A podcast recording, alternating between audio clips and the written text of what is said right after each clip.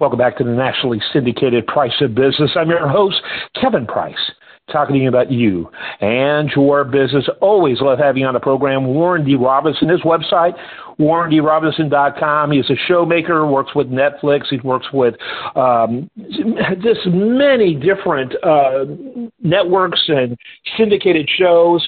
He is an attorney, an entertainment attorney uh, really one of the brightest minds out there when it comes to talking about all things media and all things politics. And so always love having you on the program. And by the way, go to warrendrobinson.com to keep track of all that he does because he does a lot. Warren, glad to have you back on the program. Great topics lined up for today. I get giddy whenever you're on. It's almost like uh, my equivalent of going to the playground uh, as a kid when I see, uh, you know, I'm going through lots of stuff, you know, up until what was it, like 10:30 or whatever, when we finally got to go to the playground. I was like, yeah, this is what it's like when Warren D. Robinson is on there because, uh, you know, we are just so similar, even though we come from really different places uh, philosophically. Yeah. And so uh, I, I love our, pay- we have our own playground, my friend, and I'm glad Appreciate you come and play. All right, let's get into our topic I'm glad today. to be here. Yeah, well, we're glad to have you. There is no longer a place for moderates in the Democratic Party. That's your thesis. We're going to talk about that. And unfortunately, um, it's not going to be much of a debate. Uh, there's no room for moderates in either of the uh, two major parties. They're endangered species. Yeah, you know, and that is unfortunate, Kevin. It's unfortunate that we're seeing that moderates are um, being extinguished from the parties because moderates get things done. If you actually want legislation to move in divided government, you have to have people that are willing to cross the aisle and link hands and say, hey, a little bit of this, a little bit of that. That's what the moderates do.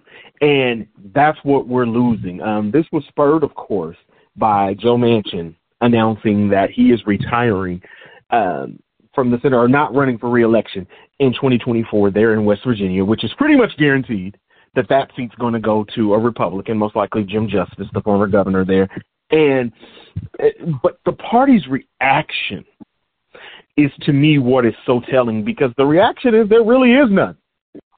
There's not, yeah. you know, these cries of, of talking about Manchin as a, you know, a great. This is a man who single-handedly kept the Senate for Democrats. Yes. Right. And you would think that that would deserve some praise, but no, it, it doesn't. They're actually more. They're actually happy to see him go. They're happy to give that seat to a Republican simply because he doesn't agree with every single one of their their extremely left progressive policies. This is a shame. And then we see um, a similar situation happening, of course, with uh, Kyrsten Sinema in Arizona, who had to declare herself an independent because of the vitriol from the party. And as a party, if a party really wants to be representative, it has to be big tent. It has to represent everybody from the progressives to the middle. But we seem to, the Democrats seem to have forgotten that, and they're only embracing the far left. And it's not, I don't think it's going to be beneficial to them. Yeah, and, and it's interesting because that was a legitimate complaint that the Democrats had about the Republican Party for decades, right? You're too narrow, you're not a Big Tent party. And sure enough, I think most of the electoral success that the Democrats had was their tolerance for, if not love for, moderates. They understand the important role they played in the game. And, uh, you know, I, I think it's become uh, so ridiculously uh, polarized. It's one of the only things they agree on, both parties, is polarization Unfortunately, they don't agree with any of the things that they're polarized on. It makes it impossible to govern. You know, we were talking about in another segment you did about the fact that you've got people that really are impressive, even with their weirdness. In the case of, J, of RFK Jr., uh, there is a certain seriousness about him. And you watch him interview, and then you look at people like Biden and Trump, and you go, okay, this is this is interesting to listen to. It's just a nuance, and you know, he he talks about exactly what you were talking about. He says these two parties have become so utterly extreme.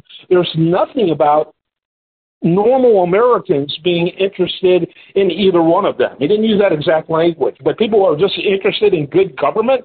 There's nothing about either of the major parties that would would attract people who are interested in that. Wow. When I heard that, it's like, I mean, honestly, it's one of the best interviews I've heard by someone who is in the serious business of governing. And then, then you got Joe Manchin, who I really think is going to run. I think he's he hates to lose, but I think he's going to have an attitude about trying to, you know, heal uh, both parties. I don't think he likes seeing a wacko Republican Party any more than he does a wacko Democrat Party. I do env- envision him running, even though he hates to lose and he probably won't win. Um, and uh, I, you know, these guys, when you have people of this caliber who are looked at seriously, uh, who have gravitas running, um, again, it speaks something about the parties, both parties being incredibly broken. Well, and can I speak to that because one of the reasons Democrats elected Joe Biden, we had a large primary field of candidates who we could have elected. And we chose Joe Biden because at that time, Joe Biden promised to be the consensus builder, the middle grounder, the one who would work across, walk across the aisle, work across the aisle. Excuse me. We could have elected Bernie Sanders. We could have elected um, Elizabeth Warren if we wanted somebody far left and progressive. The voters said we don't want that. We want somebody who's going to come to the middle. That was the Biden we were promised. That is not the Joe Biden that we've gotten. And yes. that is, I think, one of the reasons why Biden is having trouble in the polling. They want to say it's more to do with, oh, just the economy or Trump or whatever. But a lot of it has to do with he did not do what he promised he would do, which is work in the middle, which is be a consensus builder. He talked about, you know, all his years in the Senate and how he had made all these deals with Republicans and this and that. Well, we haven't seen any of that. We've seen a Joe Biden who is progressively left and left and left and keeps moving even further left of censor. And I think that's going to have huge repercussions because you're right. Uh, for years, we've already accused the Republicans of going all right. We've accused them of going far right and, and, and caving to the far right bases of their party. Well, now we're doing the same thing on the far left. That's only yeah. going to create more division and only going to create opportunities for, like you said, either third party candidates or um, for even just more far right people to win because people are going to be so fed up with what the far left is doing.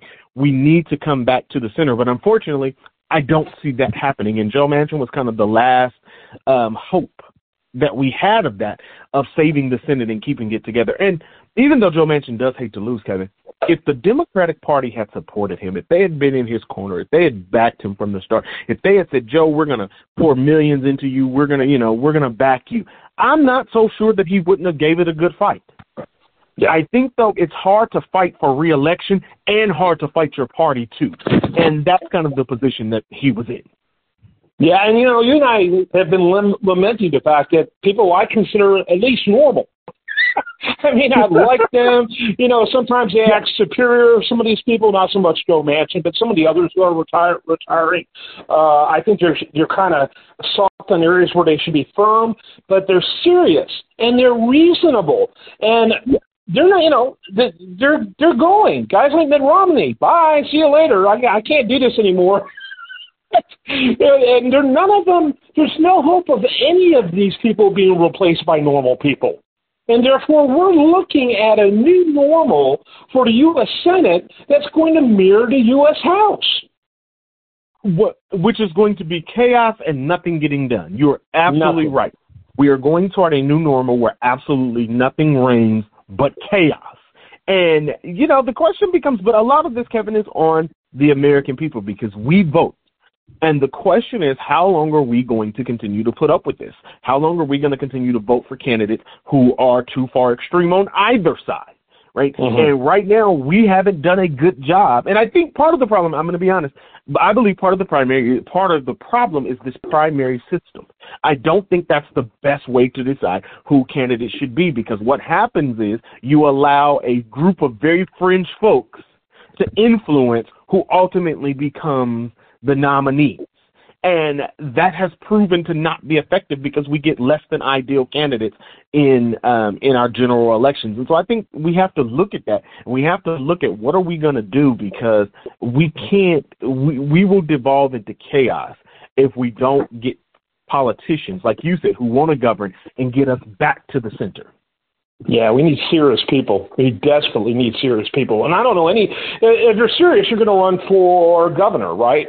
you're going to run for, a, you know, a position that uh, where you, you, frankly, you can't act in all the crazy theater and in, in some of these offices. Although we're seeing it a lot in legislatures as well. Oh, I feel a little sickly, my friend, after all this. It's just really hard to watch, and I want better for our country. And I, I hate to be one who spends a whole segment lamenting, uh, but I, I would really like to see us all, because ultimately, you just nailed it. They all work for us. They're all products. They're products of what people, Americans, are doing in the election booth. And I'm, I'm with you on your criticism on the primary system. I, I'm, I'm also a critic, huge critic of the way House seats are created. They are created in a polarizing fashion. They're created to move, to, to really create districts that are either all hard left and even mm-hmm. states that are Republican controlled create some of those in order to make sure there's plenty of right wing seats. Both parties do that. It's nothing based on analytics, it's based on who controls the legislature. It's got to depoliticize the way these districts are made. That's one of the reasons why they've been crazy forever. It's not new. It's just that it's become more profoundly noticeable. Well, it's become more profoundly noticeable because we used to have uh, voters who would say, even if I disagree with your policies or dis- disagree where you are on policy positions, we still expect you to hold a certain decorum and to act a certain way. And so when you had representatives who didn't behave appropriately, people would say, no, I'm not voting for you because you're not a person of character or you don't uphold your standard. I, I may vote for somebody I have a policy difference with. Now that doesn't happen. It's oh, we're so aligned to party that we don't care how you behave. We don't care whether you're moral. We don't care if you say crazy stuff and believe in space lasers. We're we're we're, we're going to vote for you because you're of the right party, and that's that's what has to change. And until we, and I don't know that it will. Quite honestly, I, I say this, but I don't, I'm not Pollyannish here.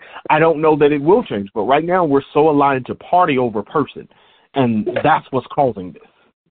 Yeah, well, look at look at these Republicans who have beat the crap out of Donald Trump, rightly so, by the way, uh, who in the end are asked, well, what if he ends, Trump ends up being the nominee? Which of you will uh, support him? Guess what? All but Asa Hutchinson, by the way, no longer invited on the stage, said they'll support him, which is particularly shocking because now, uh, what's his name? Chris Christie denies that he that he did support him. Just look at the video. He kind of did this, you know, wobbly hand up. This, but yeah. guess what? His hand was up. And this guy acts like Donald Trump should be in prison. He's like a criminal. And yet we're tolerant of that because we worship at the altar of party. I mean, it's we literally worship. party worship, dude. And I'm not talking about frat boys in college. You know, I'm talking about a, a cult, a religious cult, a, a partisan cult, and they both suffer from it. On both sides, absolutely. I mean, look at uh, Rashida Tlaib out of out of Michigan, right? This is the person who continues to win re-election despite saying the most anti-Semitic, horrible things routinely. Who gets nothing done, has passed no legislation while you've been in Congress, yet you're continually re-elect. Why? Because you win a Democratic primary. And she never even wins the majority of the primary. It's just that the people in that district can't get themselves together and get one candidate to run against her. And so they split votes. And so she somehow, you know, comes out on top with less than a majority of the votes in that district, and then they refuse to vote against her because she's a Democrat. So we've got to get over this allegiance of party and say, no, we want to go back to character matters. We're going to vote for people, not parties. Yeah, yeah, absolutely. Uh, yeah, you know, I, I look at Sheila Jackson Lee. By the way, Sheila Jackson Lee ran for mayor here in Houston, and uh, the two worst candidates, both elected officials, of course, ended up being are now in a runoff. and I don't why why did people vote for them? Because their name is in the news all the time, and no one does their homework. Sheila Jackson Lee, famous for for such brilliant comments about how the you know uh, North you know how the North Vietnam North Vietnamese and the South Vietnamese have figured out how they can get along with one another. We're talking recently. We're not talking you know. 40 years ago.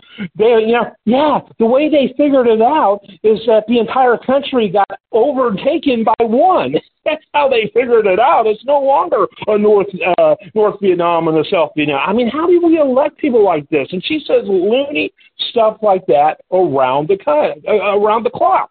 Um, yeah, kind of like the Sarah Palin of the left. I'm like, really? Where's this come from? But anyway, uh, you got me going, man. I'm gonna go take my meds. Final thoughts on this, my friend. Yeah, my final thoughts are again, if we want to see things actually happen in our legislature, we need to get people who are serious about governing and who will come to the middle. And I predict that Democrats are so eager to get rid of Manchin, they're so eager to get rid of Sinema. One day, pretty soon here, they're going to be thankful that Manchin and Sinema held on, that they saved the Senate, because I do have a feeling Republicans are going to take back over all three branches sooner than later, and they're going to be grateful that you have a filibuster in place when uh, they're trying to, to complain against some of those bills that are passed. So we need more moderates. We need more serious legislators. Well, I tell you, the only thing that's preventing Republicans from winning it all are Republicans. well, that's another conversation. You were right on yeah. that. yeah, I mean, I, uh, they should have been running victory laps when uh, Biden basically adopted Republican immigration policy, didn't he? Of course, they did it days after the fact. They ousted the speaker so that all the news would be focused on on uh, that problem rather than Biden's policy. And uh, they should be running victory laps. They can't. Sorry, we're too busy being in chaos. And so, yeah, it's just, you know, I was sitting there listening to you as you were wrapping it, wrapping it up, and I thought, what would happen for a Republican candidate if part of his uh, tagline, you know how politicians have taglines? What would happen if, was, if that candidate was serious about governing? I hear that, and I think, man, that's important. Oh, no. Are you kidding? That, that would be the kiss of death in GOP primaries. That's where this country is now. You are absolutely right, my friend. All right. All right. Mutual Appreciation Society is done for now. Warren D. Robinson, do appreciate you, my friend. Look forward to our next Thanks. chat. I, I'm Kevin Price, and this is The Price of Business.